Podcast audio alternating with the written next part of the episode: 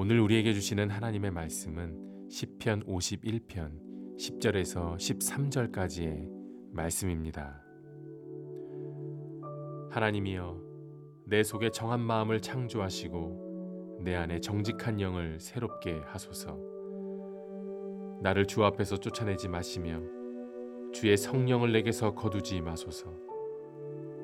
주의 구원의 즐거움을 내게 회복시켜 주시고 자원하는 심령을 주사 나를 붙드소서.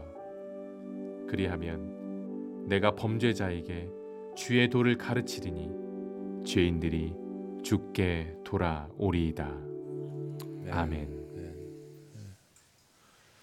어, 이스라엘의 초대 왕 어, 사울의 뒤를 이은 다윗 하나 목동이었지만은 어, 골리앗을 물리친 그것을 통하여서 일약 어, 이스라엘 백성들의 스타로 등극을 하게 됩니다. 그리고 하나님께서 사울의 악함을 보시고 사울을 패하시고 이제 다윗을 어, 왕으로서 세우시게 되는데 다윗은 이제 전쟁을 많이 합니다. 그동안 나라가 많이 사울의 압정 때문에 피파되어서 회파되어서 다윗이 주변의 어, 민족들을 어, 대상으로 또 공격도 받고 하기 때문에 이제 영토 전쟁이라든지 또 영적 전쟁도 그렇고 하여튼 전쟁을 많이 한 왕이죠. 백전백승입니다. 계속해서 승리를 합니다. 그러던 어느 날 암몬과의 전쟁이 있었는데 예, 사무엘하 이제 11장 말씀이 이것을 잘 설명을 하죠. 이상한 장면이 하나 나옵니다. 다윗이 전쟁에 출정하지 않습니다. 당시의 왕들은 큰 전쟁에는 다 나갔거든요. 또 하나 이상한 말씀은 다윗이 저녁 늦지막히 일어났다라고 이야기합니다. 저녁 늦지막히 갑자기 어, 게을러지고 또 교만해진 다윗의 이 모습을 한 단어로 이야기하는 것입니다. 전쟁에 나가지 않고 그리고 저녁 늦지막히 일어났습니다. 부하들은 지금 전쟁이 한창입니다. 어, 이 암몬 그 족속의 중요한 성읍을 지금 정복하는 그 전쟁입니다. 다윗은 수많은 승리 가운데서 스스로 마음이 높아져 있습니다. 어, 전투에 임하는 부하들은 생각하지 않고 자신은 궁궐에 있는데 그냥 궁궐에 있는 것이 아니라 뭐 밤에 핸드폰도 없었을 텐데 도대체 뭘 했는지 저녁 늦지막히 일어났습니다. 하루 종일 잠을 자고 있었던 것이죠. 그리고 궁궐에서 내다볼 때 높은 곳에서 보니까 아, 궁궐 밑에 마침 그때 아, 사탄은 그런 때를 노리고 있죠. 어, 목욕을 하고 있는 한 여인을 우연히 보게 됩니다. 하여튼 이 여인이 이상한 여인이에요. 자기 집이 뭐 옥상에서 다른 집들보다는 좀 높을 수 있지만 거기서 궁궐을 보면 궁궐이 지키는 병사들도 볼 수 있는 그런 위치라는 건데 이거를 보고서 지금 목욕을 하고 있 저는 늘 이 말씀을 묵상하다 이상한 여인이에요. 하여튼 이 여인이 정상은 아닙니다. 이 정상이 아닌 이 여인을 다윗이 우연히 보게 됐는데 사탄은 이 우연을 노립니다. 다윗이 이 여인을 묵상했습니다.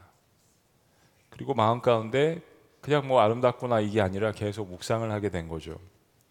다윗이 종을 보내서 알아보니까 여인이 다윗을 위해서 전쟁터에 나간 어, 우리아라는 장수의 아내인 것이 밝혀졌습니다. 그럼 거기서 끝나야죠. 근데 충격적인 것은 그럼에도 불구하고 다윗이 자신의 왕의 권리로 이 여인을 불러서 어, 침상을 같이 하게 됩니다. 당시 왕이 그런 권한을 갖고 있어도 이 뒤에 이제 하나님께서 책망하시는 말씀들을 보, 들어보면 당시에 문화적으로 왕이 그런 후궁들을 많이 거느리고 있었잖아요. 근데 그런 게 필요하냐? 도대체 왜 그런 짓을 했냐라고 주님이 말씀하시는 보면 당시에 문화적인 그런 상황 가운데서 그런 권한을 왕이 갖고 있었고 또 그렇게 할 수 있다라고 할지라도 다윗은 절대로 그렇게 하면 안 되는 일을 행했습니다. 자신의 부하의 아나를 탐한 것이죠. 그리고 우리아의 이 아내는 어, 임신을 하게 됩니다. 그러니까 우리가 성경에서 다윗이라는 인물을 사무엘 상부터 등장해서 참 우리의 마음을 기쁘게 하고 하나님의 마음을 시원케 했던 이 다윗인데 다윗의 일생에 가장 우리가 실망하게 되는 부분입니다. 근데 다윗의 죄는 여기서 끝나지 않습니다. 이게 문제입니다. 그만큼 다윗이 교만해지고 게을러졌다는 이야기입니다. 계속된 승리, 계속된 일의 잘됨이 다윗을 이렇게 망가뜨렸습니다. 이걸 하나님께 돌리지 않았다라는 거죠.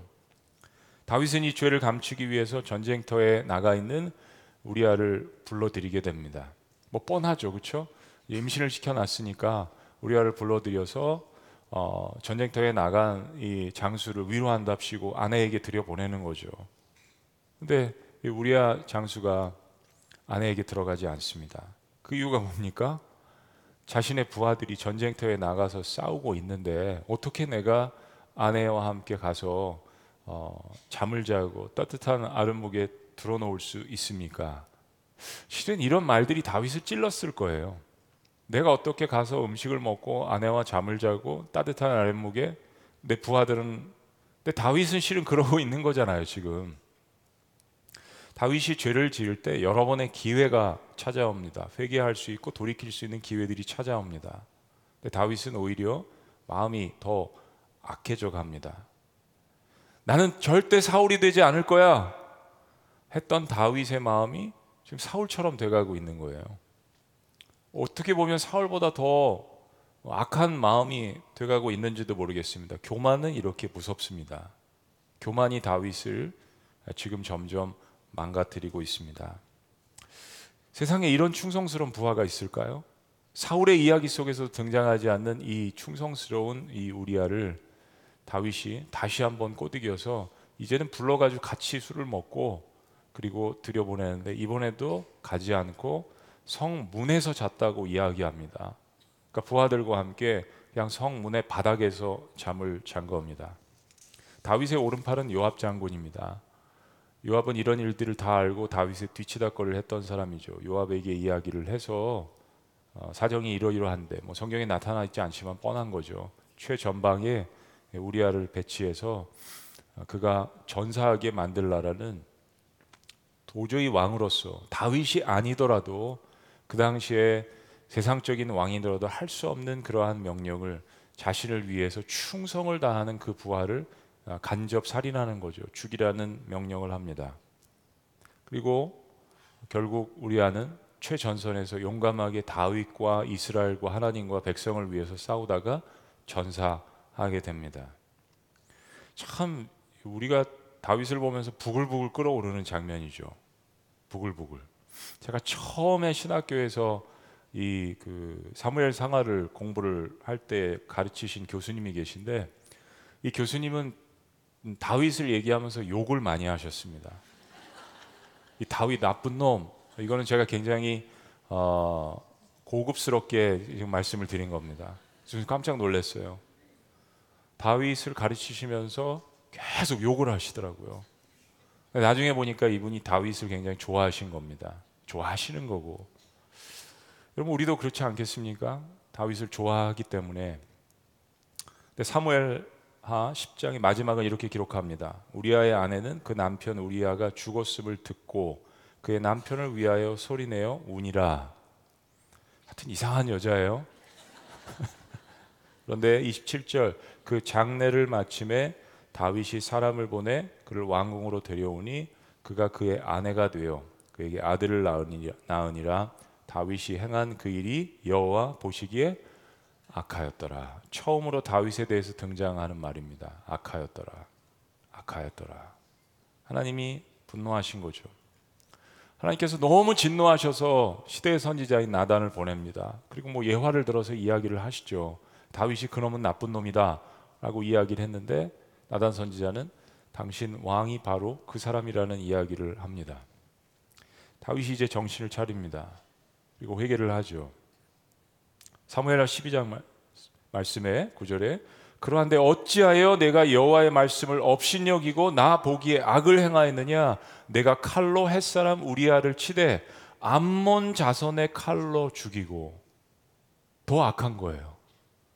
그냥 이스라엘 사람들에 의해서 죽인 것도 아니 자기가 죽인 것도 아니고 이방 민족의 손에 의해서 가장 충신된 부하 중의 하나인 우리아를 죽이게 한 겁니다. 자신의 욕심을 위해서. 그의 아내를 빼앗아 내 아내로 삼았도다. 이제 내가 나를 업신 여기고 햇사람 우리아의 아내를 빼앗아 내 아내로 삼았은즉 칼이 내 집에서 영원토록 떠나지 아니하리라.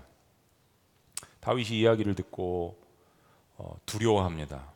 즉시 하나님 앞에 회개합니다. 이제야 정신이 들었습니다. 이제야 다시 돌아온 마음이 돌아온 거죠. 우리가 죄라는 것의 탐욕에 교만 속에 사로잡히면 이 정도로 눈치를 채지 못한다라는 것입니다. 내가 얼마나 지금 잘못된 길로 가고 있는지, 얼마나 헛된 생각을 하고 있는지 이게 떠오르지 않는 거죠.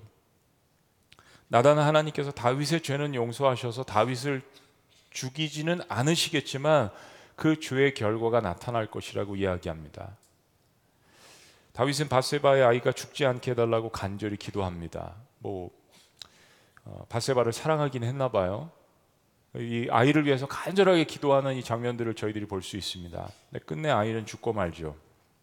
그리고 다윗의 가문에도 이스라엘의 역사에도 비극적인 일들이 그 죄의 결과가 하나님께서 다윗의 죄는 용서하셨지만 그 죄로 말미암은 연속적인 현상들이 벌어지게 됩니다.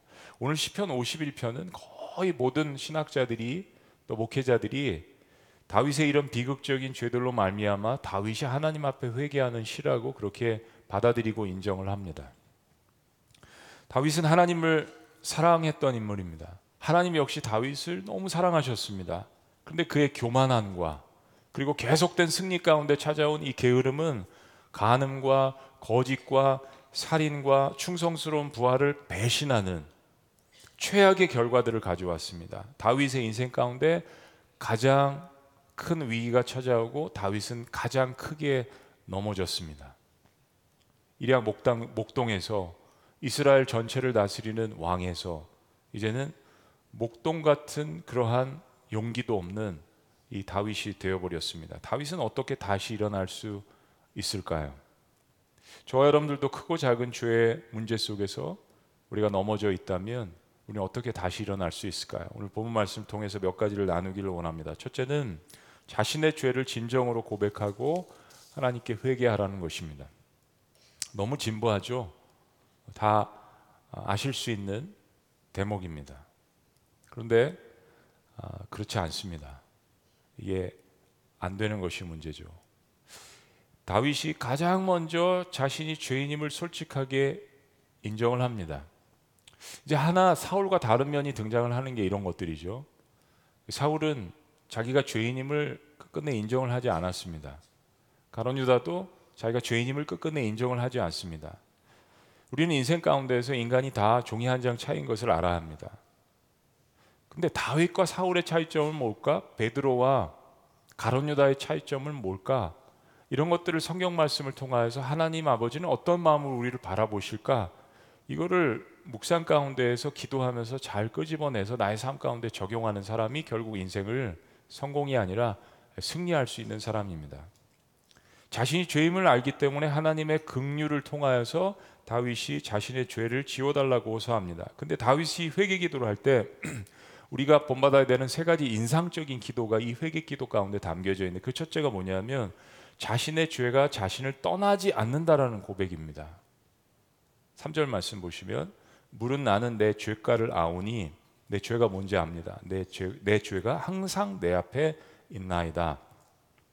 이걸 다른 번역 성경에 보면 이렇게 이야기합니다. 3절 말씀에 나, 나의 반역을 내가 잘 알고 있으며 내가 지은 죄가 언제나 나를 고발합니다.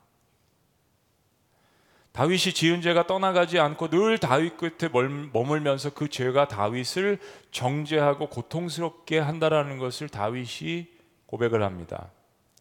이 대목에서 중요한 것은 악인은 이런 부분을 느끼지 않는다는 겁니다. 이게 시편 말씀 가운데 전반에 나타나 있습니다. 악인은 이런 부분을 느끼지 못한다라는 거예요. 무엇보다 죄의식을 느끼지 못합니다. 보세요. 뭐 살인을 많이 하면서도 버젓하게 웃고 있는 그런 모습, 비웃는 모습, 양심이 완전히 마비된 거잖아요. 죄가 자신을 정죄하고 있는 것도 그런 고통도 느끼지 못합니다. 때문에 내가 죄를 느끼고 회개하는 것은 아직 하나님의 은혜가 내 삶 가운데 남아 있다라는 증거이기도 합니다. 또 한 가지 다윗이 회개를 하면서 우리가 눈여겨 보야 될 것은 다윗이 범죄한 근본적인 대상은 하나님이라는 것을 고백합니다.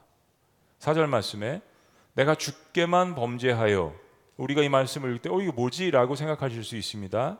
내가 주께만 범죄하여 주의 목전에 악을 행하였사오니 주께서 말씀하실 때 의로우시다 하고 주께서 심판하실 때 순전하시다 하리이다. 이런 이 말씀을 오해하지 마셔야 합니다. 다윗이 우리아나 바세바나 혹은 그가 다스리는 백성들에게 죄를 짓지 않았다라는 그런 표현이 아닙니다. 다윗이 가장 궁극적으로 죄를 범한 대상은 그의 삶의 주인이신 하나님을 배신했다라는 그 고백이죠.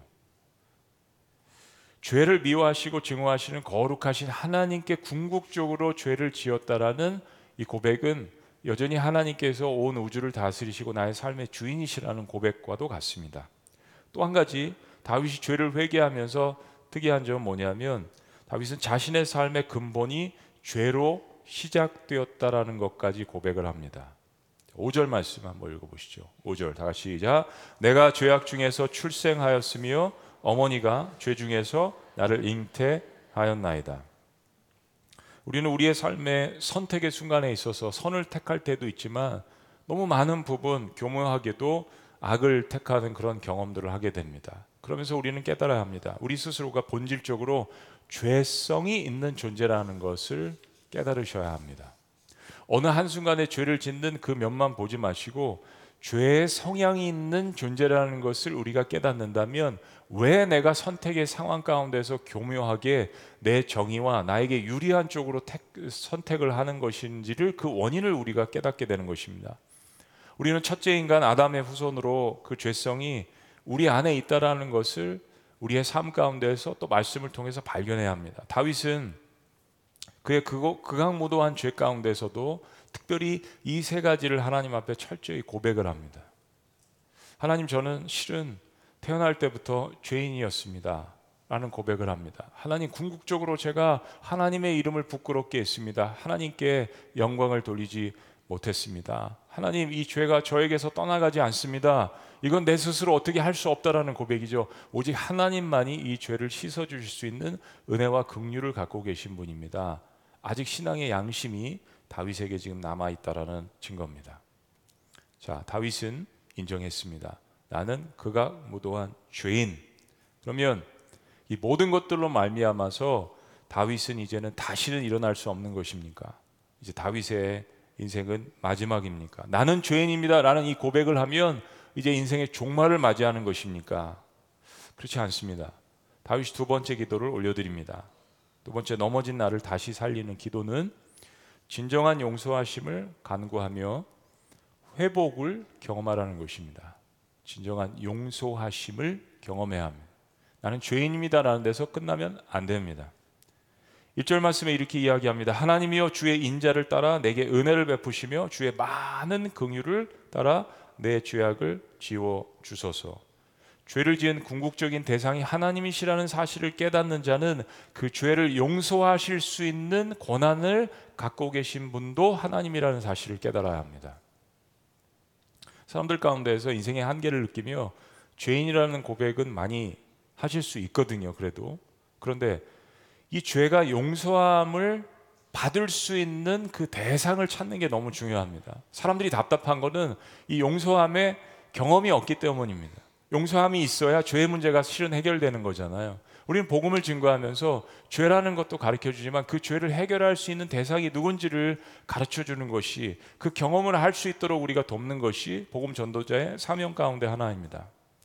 다윗은 우슬초로 자신의 죄를 깨끗이 씻어달라고 고백합니다. 우리 7절 말씀 한번 읽어보시죠.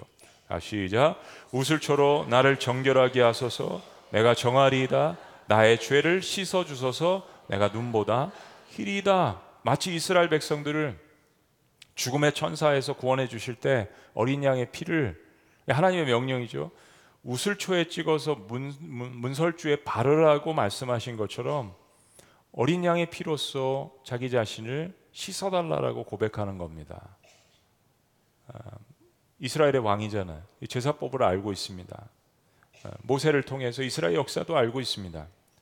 예수님은 시편 110편 말씀을 인용을 하시면서 다윗이 하나님께서 보내신 그 메시아를 바라보았다라고 말씀하신 적이 있습니다. 마태복음 22장에 보면 다윗의 자손 후손 예수요라고 어, 이스라엘 백성들 가운데에서 신앙을 고백한 사람들도 있지만 다윗은 그 자신의 그 족보를 통하여서 오실 그 메시아를 보면서 나의 주라고 고백한 거 이거를 예수님께서 마태복음 22장에서 인용하신 적이 있어요.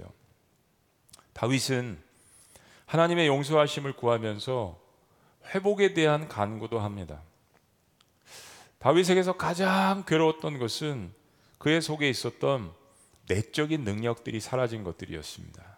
평안이 사라지게 된 것, 기쁨이 사라지게 된 것, 가장 먼저 정직함이 사라졌다라고 고백을 합니다. 거짓이 그의 삶을 다스렸다라는 거죠. 다윗은 하나님을 속이고 우리아를 속이고 요압을 속이고 백성들을 속였습니다. 자신의 권력이 있으면 그거 가지고 해결되는 줄로 알았습니다. 10절 말씀입니다. 다 같이 읽어보시죠. 시작. 하나님이여 내 속에 정한 마음을 창조하시고 내 안에 정직한 영을 새롭게 하소서. 하나님 제가 거짓된 사람입니다. 거짓이 저의 삶을 뒤덮고 있습니다. 다시 한번 정직한 영을 제 안에 새롭게 하여 주옵소서. 이런 거짓이 삶을 지배할 때는 성령의 역사가 사라집니다. 그 정직한 영이 성령의 역사라는 걸 고백을 하죠. 11절 나를 주 앞에서 쫓아내지 마시며 주의 성령을 내게서 거두지 마소서.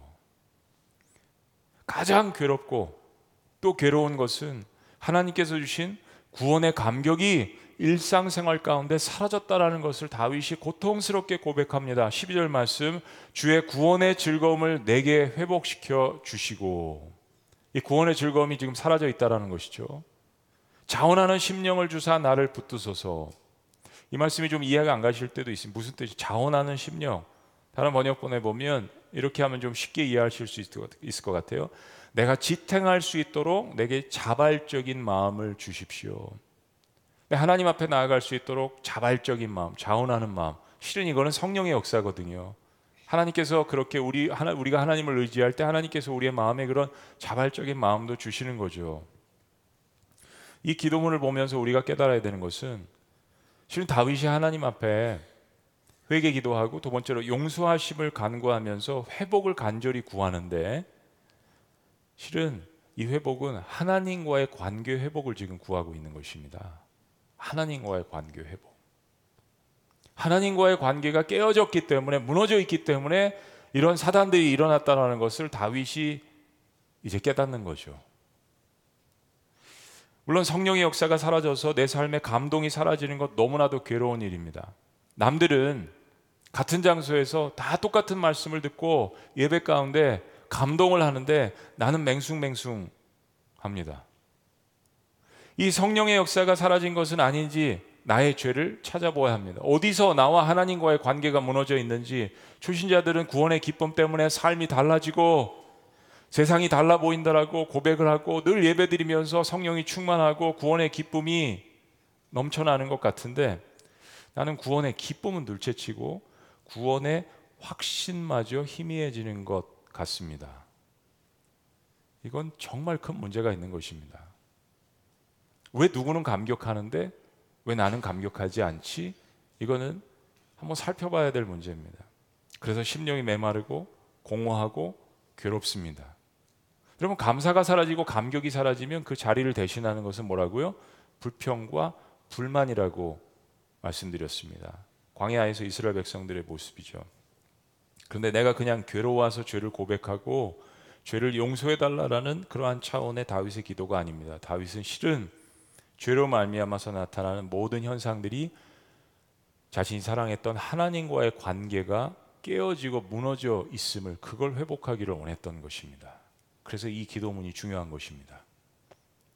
극악무도한 죄인임에도 불구하고 하나님과의 첫사랑이 있었기 때문에 그 첫사랑을 회복하고자 몸부림치는 것입니다. 단순히 이 괴로움을 없애달라고 고백을 하는 것이 아니란 이야기죠. 다윗이 가장 처절하게 간구한 것은 무너진 하나님과의 관계에 대한 회복이었습니다. 왜 예배에 대한 감격이 없는가? 왜 말씀에 대한 감동이 없는가? 왜 기도에 대한 열정이 사라졌는가? 왜 영혼들을 보면 내 마음이 그들을 위해서 애통하는 마음이 없는가? 죄의 제목과 크기는 다를지 모르겠지만 어떤 종류의 죄든지 그 죄를 방치하면 그 죄는 하나님과 우리 사이를 가로막습니다. 그것은 다윗처럼 아주 작은 것부터 시작합니다. 교만이 첫 번째였습니다. 두 번째가 게으름이었습니다. 그런데 1500년 동안 기독교 역사에 있어서 일곱 가지 가장 큰 죄를 이야기할 때 그 일곱 가지 안에 들어 있는 것이 바로 이 교만과 게으름입니다. 가장 작은 것부터 살인을 하게 되는 그 죄가 시작되었습니다. 교만은 높아지고자 하는 마음, 하나님 위에 있는 마음이 아니겠습니까?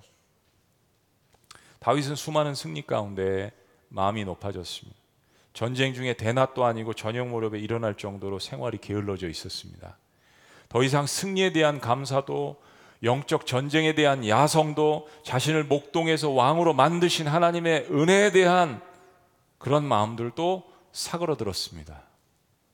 그리고 그 마음에 들어오는 여인을 묵상하고 탐욕을 가졌고 이를 꾸며서 자신의 부하를 살해하고 말았습니다. 다윗이 모든 무서운 범죄를 경험하면서 자신의 삶의 기쁨과 감격이 사라진 것을 괴로워했습니다. 그리고 궁극적으로 하나님과의 모든 관계가 무너져 있었던 것, 그것을 회복시켜 달라고 하나님 앞에 울부짖었던 것입니다. 여러분, 하나님을 사랑하는 것에 떠나 있으면 결국 우리는 그 내면을 보면 세상을 사랑하고 있습니다. 그리고 그 세상 한복판에는 실은 자기 자신을 사랑하는 그 마음이 가득 차 있는 것이죠. 세 번째 넘어진 나를 다시 살리는 능력은 다윗은 죄의 뉘우침에 대한 실제적인 행동을 어, 하는 것을 고백합니다. 우리가 죄를 회개하고 용서하심을 통해서 하나님과의 회복을 경험하는 것에서 회개의 과정이 끝났다라고 생각하면 안 됩니다. 그런 오류를 범할 때가 있습니다. 참된 그리스도인은 회개를 통해서 삶의 변화를 보였습니다. 우리 주일날 사도행전 2장과 어, 4장에 나타나는 것을 오병의 말씀 가운데 예화로 보았지만 아주 급진적인 삶의 변화들이 일어났죠.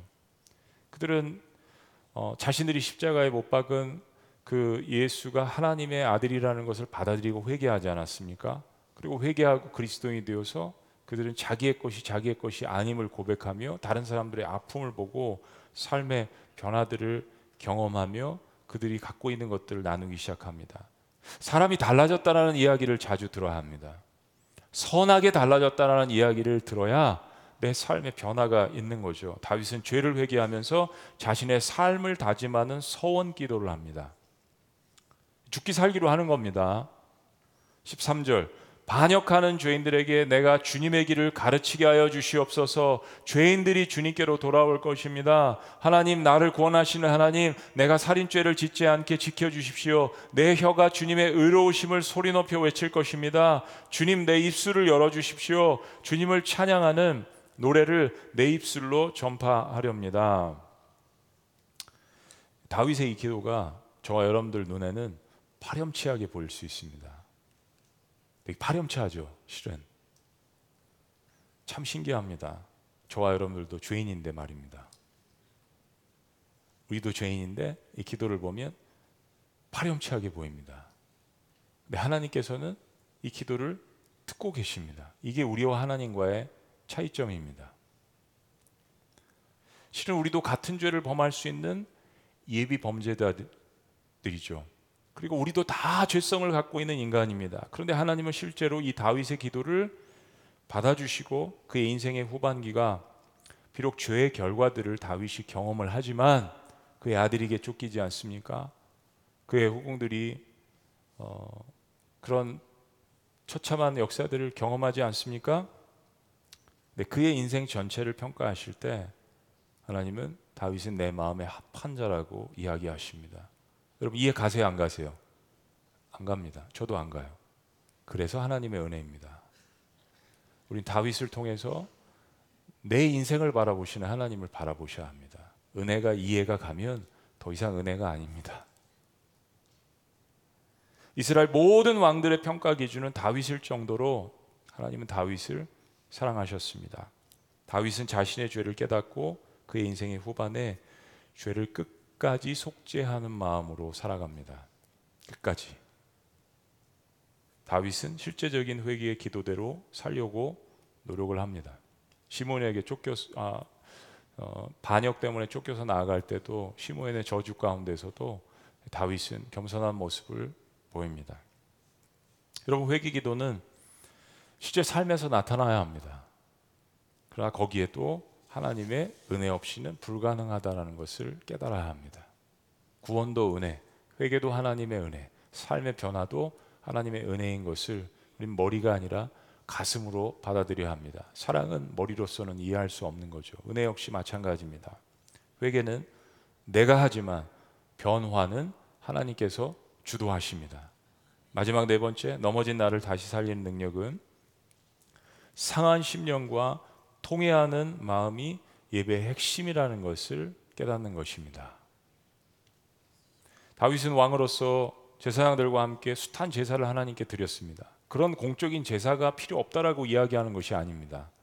그 제사의 형식과 규정은 모세를 통해서 하나님께서 주신 거잖아요. 오제사 7절기 구약 성경이 이야기하는 것들. 문제는 제사를 드릴 때 나의 마음이 사라진 제사를 나의 삶이 사라진 제사를 하나님께서 받지 않으신다라는 것을 다윗이 깨닫는다라는 것입니다. 다윗은 자신의 극악무도한 죄 가운데서 제사의 중요한 요소가 기쁨과 감사뿐만이 아니라 상한 심령으로 회개하고 울부짖는 것도 너무나도 중요한 요소임을 이 주의 한복판에서 깨닫게 됩니다. 16절 말씀입니다. 주께서는 제사를 기뻐하지 아니하시나니 그렇지 아니하면 내가 드렸을 것이라 주는 번제를 기, 번제를 기뻐하지 아니하시나이다. 17절 다 같이요. 시작. 하나님께서 구하시는 제사는 상한 심령이라 하나님이여 상하고 통해하는 마음을 주께서 멸시하지 아니하시리이다. 다른 번역은 이렇게도 이야기합니다. 하나님께서 원하시는 제물은 찢겨진 심령입니다. 예, 상한 심령이라는 것을 이렇게 번역을 했습니다. 오 하나님, 주님은 찢겨지고 짓밟힌 마음을 멸시하지 않으십니다. 통해하는 마음에 대해서 세번역 성경에서도 이렇게 이야기했습니다. 여러분 이런 상한 마음들은 죄의 무게 를 깊숙이 느껴본 사람만이 알 수 있습니다. 죄가 나의 마음을 상하게 하는 것. 그래서 하나님께 더 이상 가까이 나아가지 못하도록 만드는 것. 내가 얼마나 하나님의 은혜를 감당하기에 부족한 존재인지 이것도 상한 마음입니다. 내가 얼마나 죄의 유혹에 나약한 존재인지 애통하고 통해하고 상한 마음입니다. 필요 없는 마음이 아니라 예배 감사와 기쁨도 존재한다면 이 상하고 애통하는 마음도 필요하다는 것을 다윗은 자신의 죄 가운데 깨닫습니다. 그래서 예배는 항상 십자가와 부활로 이루어져 있습니다. 십자가를 보면서 애통해하고 나의 죄를 고백하고 통해하고 상한 마음으로 나가고 그러나 그것을 다시 한번 덮어주시는 부활의 놀라운 역사를 경험하면서 우린 다시 한번 세상 가운데로 나아갑니다. 근데 가짜 기쁨이 있죠. 가짜 환호가 있습니다. 가짜 열광이 있습니다. 십자가 없는 부활만 계속 주장하는 겁니다. 십자가 없는 승리만 계속 바라보는 것입니다. 사람들의 가짜 복음을 증거하고 가짜로 행복하게 만든다라고 약속을 하고 다윗은 깨달았습니다. 이게 승리에서 깨달은 게 아니죠. 승리했을 때는 자기 정의가 나오고 자신의 삶의 중심이 이게 하나님의 은혜가 아니라 자신인 줄을 그렇게 착각하고 말았습니다. 그러나 그가 바닥에 내려갔을 때 예배 가운데 중요한 요소가 기쁨과 감사뿐만이 아니라 상한 마음이라는 것도 다윗은 깨닫게 됩니다. 그래서 이 기도가 오늘날 우리들에게 너무나도 중요한 기도문입니다. 동시에 이런 상한 마음은 내가 상처를 받고 찢겨지고 밟혀본 경험들이 있는 사람들이 가진 그러한 기도문임을 확인할 수 있습니다. 다윗은 이제 인생의 후반기에 그런 것들을 주의 결과로 말미암아서 경험을 하게 될 것입니다. 그러나 그것도 하나님의 은혜 가운데서 이겨나가게 되죠. 나의 죄 때문에 쓰러진 마음, 나의 죄 때문에 상처받은 사람들, 그리고 동시에 악인의 죄 때문에 내가 상처받은 마음, 이 역시 둘 다 상한 마음이죠. 고난의 상황 때문에 찢겨진 마음. 근데 그러는 가운데 그 모든 것을 회복시켜 주실 수 있는 하나님 앞에 상하고 애통하는 마음으로 부르짖는 기도, 예배, 하나님께서 치유하심을 다윗은 경험하고 있는 것입니다. 다윗의 생애가 그것을 간증합니다. 그러한 구약이 끝나고 마태복음 1장 1절은 이렇게 그 서문을 엽니다. 아브라함과 다윗의 자손 예수 그리스도의 세계라 족보라. 옛날 옛날 한글 성경에는 세계라 저는 이 말이 더 좋은 것 같아요. 족보임은 알지만 아브라함과 다윗의 자손 예수 그리스도의 세계라. 죄인을 통하여서 그러나 그 죄인을 용서하시는 하나님의 새로운 은혜가 예수 그리스도를 통하여서 임하는 것임을 마태복음 1장의 족보에서 다윗과 함께 보여주십니다. 여러분 세상에는 두 가지 종류의 죄인밖에 없습니다. 회개한 죄인과 회개하지 않은 죄인. 이것을 가장 극렬하게 우리에게 잘 보여주는 것이 예수님 십자가에 돌아가실 때 양편에 있었던 강도죠. 둘 다 죄인이었는데 뭐 살인죄를 저질렀을 수도 있고요. 그런 죄인들이 십자가형에 처하는데 하나는 회개한 죄인이 되었고 하나는 회개하지 않은 죄인이 되었습니다. 하나님은 회개한 죄인을 용서하시고 그를 의인, 나의 자녀, 나의 백성이라고 부르십니다. 다윗이 바로 기도 가운데 바라본 나의 주 그리스도 하나님의 아들 족보로는 자신의 후손으로 오지만 그러나 하나님의 아들임을 다윗은 기도 가운데 바라보고 나의 주라고 고백한 것을 예수님께서 다시 한번 다윗을 기억하며 시편 110편 말씀을 제자들에게 알려 주셨습니다. 하나님 앞에 인간으로서 의인은 하나도 없습니다. 로마서 말씀이 맞습니다. 마음속에 선한 것을 지향하려는 마음도 없습니다. 그러나 자녀는 있습니다. 하나님이 회개하는 죄인을 양자 삼으십니다.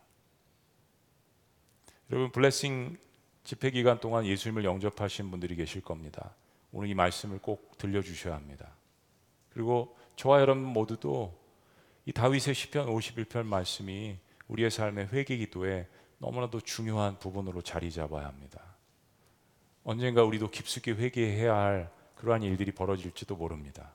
혹은 책임을 수도 있습니다.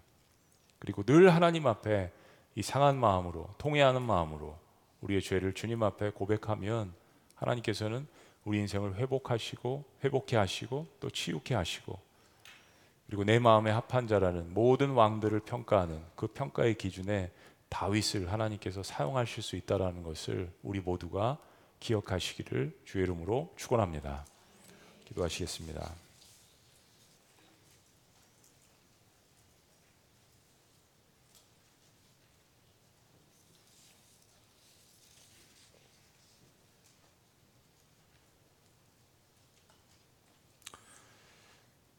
하나님 우리 안에 어, 무너진 예배 또 게을러진 마음들 어, 또 하나님과 같이 높아지고자 하는 교만한 마음들이 늘 우리 모두에게 늘상 유혹으로 존재합니다. 어, 하나님 그래서 오늘날 우리들에게도 이 다윗의 처절한 음, 눈물의 기도가 필요한 것을 주님 앞에 고백합니다. 구원의 감격과 기쁨을 다시 한번 회복할 수 있도록 역사하여 주시옵소서. 성령의 역사가 늘 나의 삶 가운데 떠나지 않도록 하나님 우리를 긍휼히 여겨 주시옵소서. 함께 기뻐하고 감격하면서도 또한 그렇게 하기 위하여서 늘 주님 앞에 십자가를 통과하며 상한 심령으로 통회하는 심령으로 하나님 앞에 나아갈 때 주께서 그 영혼을 멸시하지 아니하신다라는 이 말씀을 저희들이 기억할 수 있도록 인도하여 주시옵소서. 하나님 저의 마음이 찢겨져 있습니다. 하나님 찢겨지고 짓밟힌 죄로 인해서 혹은 외부의 사람들과 환경으로 인해서 이 마음 주님 앞에 드리오니 멸시하지 않으시고 주님 회복해 하시고 용서하시고 다시 한번 저의 인생을 사용하실 수 있도록 역사하여 주시옵소서. 놀라우신 이름 예수님의 이름으로 기도합니다. 아멘. 자리에서 다 같이 일어나셔서 우리 주신 말씀 기억하시면서 정결한 마음 주시옵소서. 정직한 영을 새롭게 하소서. 나를 주님 앞에 멀리하지 마시고 주의 성령을 거두지 마옵소서. 이 다윗의 기도가 아, 저와 여러분들의 기도가 되어서 넘어진 나를 살리는 능력 회개임 용서하심 다시 한번 성령의 역사를 성령의 충만함을 우리 간구하는 것입니다. 주님 앞에 고백하십니다. 정결한 마음 주시옵소서 오 주님 정직한 정직한 영을 새롭게 하소서. 정직한 영을 새롭게 하소서 간절히 기도하는 마음으로 다시 한번 고백합니다. 정결한 마음 주시옵소서.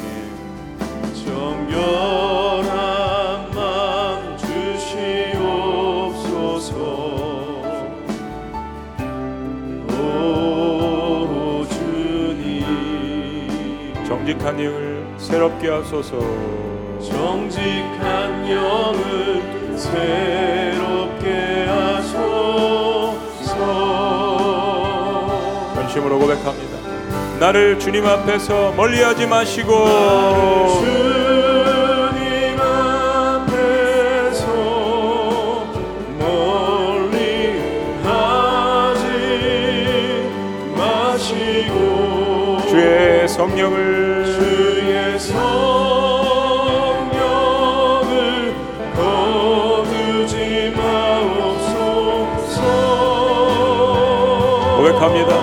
구원의 기쁨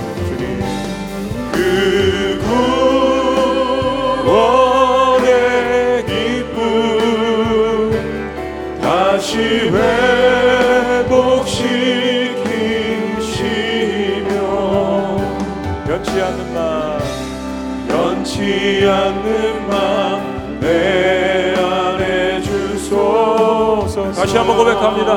나를 주님 앞에서 멀리하지 마시옵소서.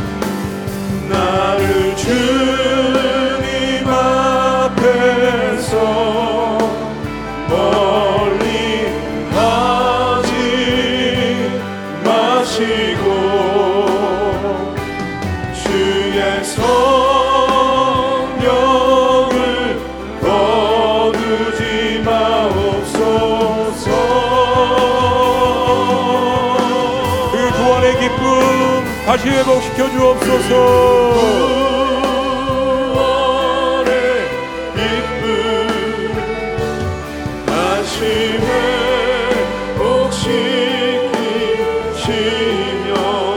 변치 않는 마 변치 않는 맘내 안에 주소서 죄를 미워하시고 또 죄를 증오하시지만은 회개하는 죄인을 받아주시고 그 회개하는 죄인의 눈물을 아름답게 보시는 그 하나님의 은혜를 실은 우리가 이해할 수 없습니다. 그러나 그래서 구원입니다.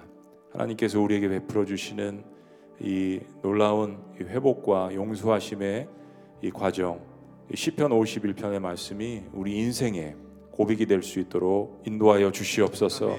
하나님 우리 마음 가운데 진정으로 상, 상한 마음 또 찢긴 마음 애통해하는 마음 나의 죄 때문이든지 또 죄가 밀려와서든지 또 상처를 받은 마음이든지 이것을 하나님 앞에 간구하고 그래서 놀라운 하나님의 치유하심과 회복을 경험하는 저희가 될 수 있도록 역사하여 주시옵소서.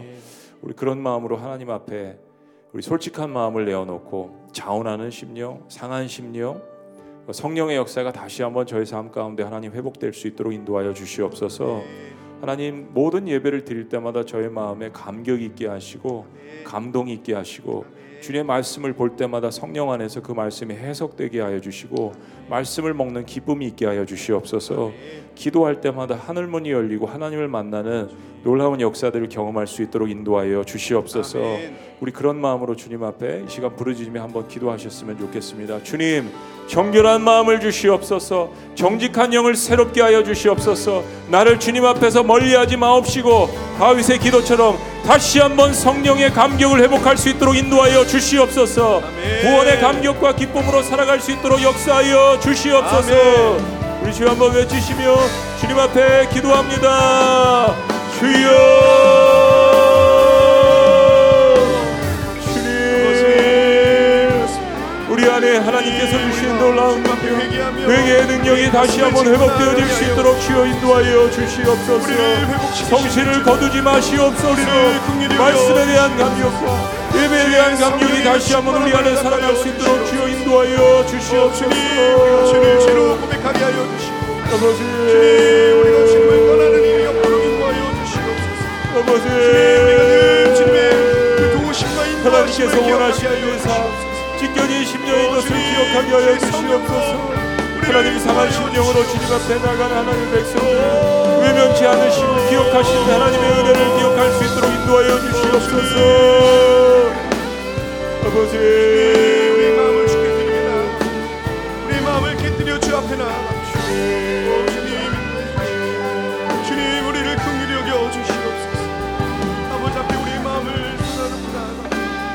만지시고 우리를 치유하시고 우리를 회복시키고 주시옵소서. 오 주님 도와주세요. 하나님 다윗처럼 부족한 저희들이지만 저희들 역시 아브라함과 다윗의 자손 예수 그리스도의 세계 그 생명의 족보 안에 들어갈 수 있는 놀라운 구원을 베풀어 주신 거 감사합니다. 늘 주님께서 주시는 말씀을 통하여서 우리 자신을 삶을 뒤돌아보게 하여 주시고 또 회개할 수 있는 특권과 기회를 우리에게 주셨으니 우리에게 생명을 주신 예수 그리스도의 이름으로 아들의 이름으로 저희들이 늘 나아갈 수 있는 것을 기억하게 하시고 또 그렇게 살아갈 수 있도록 주님 인도하여 주시옵소서. 오늘보다 나은 내일을 향한 소망을 가지고 변화될 수 없었던 도저히 변화될 수 없었던 나를 이 자리까지 부르신 그 하나님만을 바라보면서 그렇게 주님 앞에 나아갈 때 나를 외면치 않으시고 멸시치 아니하신다는 다시 한번 하나님의 은혜를 구하는 다윗의 삶이 저희의 삶이 될 수 있도록 인도하여 주시옵소서. 오늘날 교회가 공동체가 이 어, 회개에 대한 이 놀라운 능력을 어, 회복하고 그래서 우리 그리스도인들의 삶이 더욱더 변화되어서 복음을 증거할 때에도 여전히 부족한 우리들의 삶이지만 그러나 복음의 능력에 삶을 변화시키는 그 놀라운 능력들이 담겨져 있다라는 것을 전할 수 있는 저희가 될 수 있도록 긍휼히 여겨 주시고 축복하여 주시옵소서. 오늘 죄의 문제 때문에 괴로워하기도 하면서 또한 상처받은 상한 심령들도 있습니다. 하나님 그의 마음들 가운데에도 오늘 주신 말씀을 기억하게 하여 주시고 하나님께서 원하시는 재물은 찢겨진 심령입니다. 오 하나님 주님은 찢겨지고 질밥힐 마음을 멸시하지 않으십니다. 라는 다윗의 이 고백이 우리 모두의 고백과 축복이 될 수 있도록 역사하여 주시옵소서. 이제는 우리 주 예수 그리스도의 은혜와 하나님 아버지의 극진하신 사랑과 성령님의 감화 교통 역사하심이 회개가 우리에게 주어진 자녀들에게 주어진 놀라운 특권이며 또 책임인 것을 저희들이 다시 한번 기억하고 회개를 통하여서 용서함과 하나님과의 관계를 늘 회복하고 더욱더 진하게 가까워지며 그리고 그런 것을 통하여서 삶의 모습이 조금씩 변화되어지며 그리고 그 변화되어진 나의 삶 가운데 심기어진 그 복음을 증거하는 기쁨 가운데 살아가는 우리 모두가 될 수 있도록 또 그렇게 주님 앞에 고백하며 사역하기를 원하는 놀라운 아, 하나님의 백성들의 아, 사역 가운데 지금부터 영원토록 함께 하실 것을 간절히 축원합니다. 아멘.